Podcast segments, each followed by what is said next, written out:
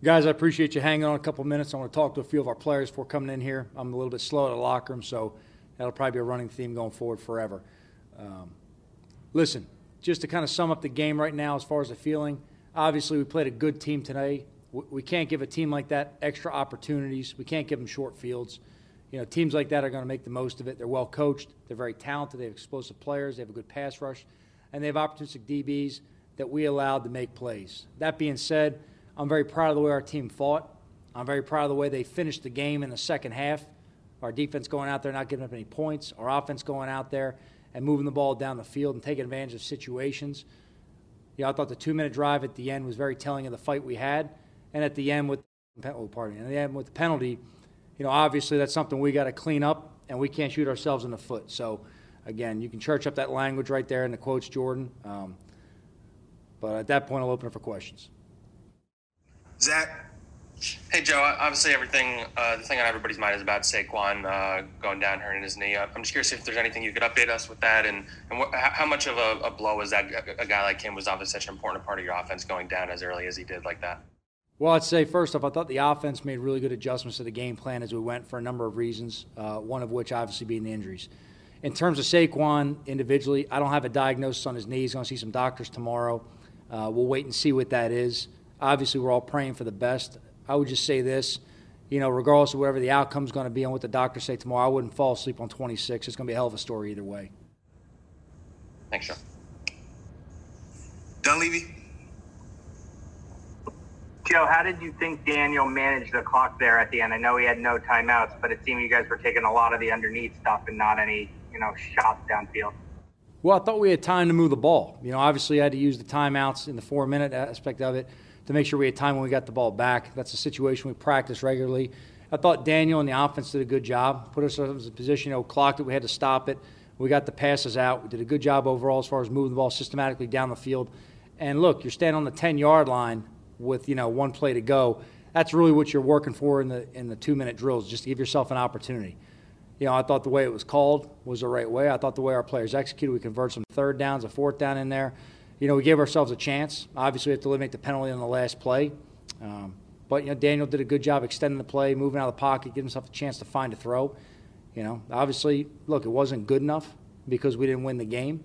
Um, but it was something right there I thought we worked on that showed up. Joe, two moments I'm wondering how you handled. One was when you had to carry Saquon over to the sideline, just what the emotions were during that time, and then how did you handle halftime? Because it did seem like your team really responded coming out of the half. Well, to be honest with you, halftime was a lot like the practice you guys wrote about us restarting. We, we didn't come out here with the right kind of energy to start the game. It was a wake up and go deal, and that starts with the coaches. Okay, it starts with me. So we had to kind of restart ourselves a little bit there at halftime and make sure we came out understanding there's 30 more minutes of football, and we're going to give ourselves an opportunity to win. Um, in terms of carrying Saquon off the field, that was just simply he's a big dude, and I wanted to make sure we can get him over there with as, as you know least amount of stress on his leg as possible, and you know kind of just take the weight off it. You know, yeah, you don't want to carry any player off the field. Yeah, just any update on Shep? Nothing officially. No, he. Um, it looked like the defensive back landed on his foot at the end of the first half. He caught that big ball across the middle in that, you know, two-minute sequence we had at the end of the first half, getting in field goal range. He tried to play through it. Uh, obviously, it was something that he couldn't really run full speed on. So he'll also see the doctor. We'll see where he's at. And then just defensively, uh, you know, how tough was it to stick with the sort of, you know, kind of passive, you know, you weren't rushing a lot of guys, weren't blitzing because it wasn't working early, but it seemed to come around. Yeah, I mean, this team, you know, obviously presents you with a lot of things you have to deal with. Um, you know, whether you can rush four or five at times.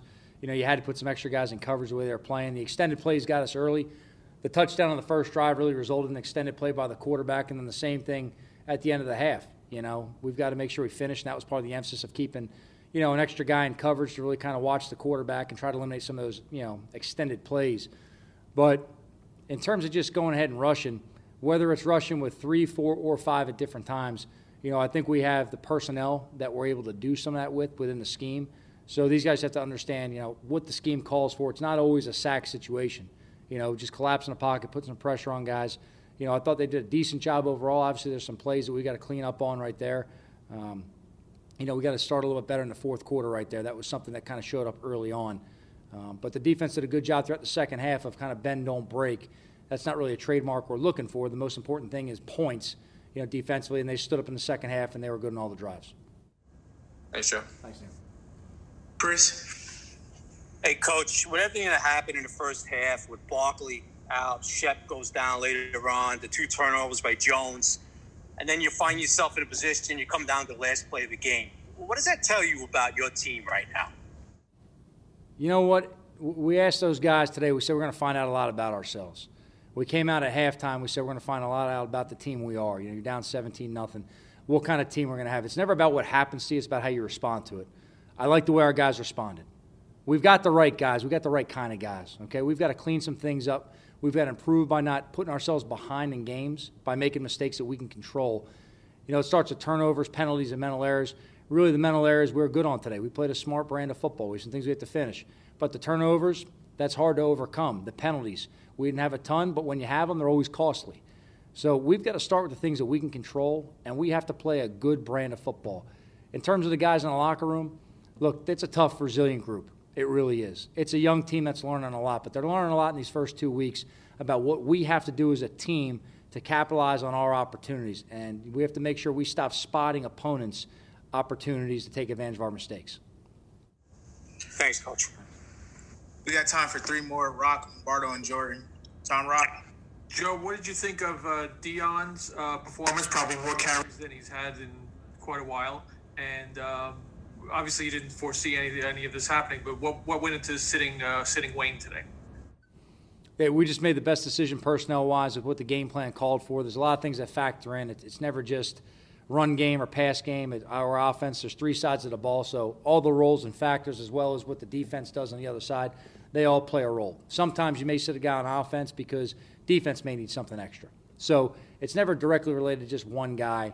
Uh, there's a lot of things that go into it. Now, in terms of Dion, thought Dion was able to make some plays for us. You know, caught the ball in space, able to extend a few plays. Did a good job on the goal line, punching that ball in on the fourth that fourth and goal right there. So, look, Dion's a tough dude. I've been around Dion for a long time. One thing you know about Dion is he's prepared, and the guys really respond to him because he is a tough dude, and he's got that look in his eye. He's going to do whatever it takes to you know work with the team and benefit the team. So I was proud for how he played out there today. Lombardo. Hey, Joe, you had uh, Nate Ebner in there at safety early in the game. I'm um, just curious what went into that decision. It seemed like he kind of got cut out of position on that early Bears touchdown. Just um, what went into playing him there and um, uh, your thoughts on what happened on that play? Yeah, we're going to use everybody on our roster in every game plan, however we see to benefit us. There were some situational calls where we thought that he was a good fit for what we're looking to do, uh, both with his communication awareness on the defense. He's a very experienced player, and he's a very, very smart player. A very smart player. You put him on the field, he's a guy that players can play faster when he's around because he kind of calms everything down. You know, that being said, we had some specific roles for him within the game plan. He happened to be in it, you know, early in the game, um, but we won't hesitate to play Nate in any situation. Last question here, Jordan. Hey, Joe. Where does the team go without Saquon Barkley if he's out long term, which seems likely? We go back to work. That's where we go. We go back to work on Wednesday. We start plugging ahead. We got a tough opponent next week. You know, they're going to be hanging on the East Coast waiting for us, you know, next Sunday. That's where we go. Our vision has to be forward. Whatever happened today, win or loss, it's over. Today's game's over. What's important is our players learn from what happened. We clean up the mistakes and we push forward and we go to work with the right mentality, which I know our guys will. And also, like, what, how do you make sense of Daniel? Right, there's, there's obviously a lot of good he's doing. The second half, you know, he was really good in that second half. But there's two more turnovers today. That's four in two games so far. There's there's been a lot of good, but then you still have four turnovers in two games. Yeah, we've got to keep this guy playing aggressive. He's a tough dude. He's standing in the pocket. Uh, we'll watch the tape, talk, and address some things with him specifically internally. But I like the way he's playing aggressive and giving us opportunities, you know, in some tough situations. You know, as a team, we have to stop shooting ourselves in the foot.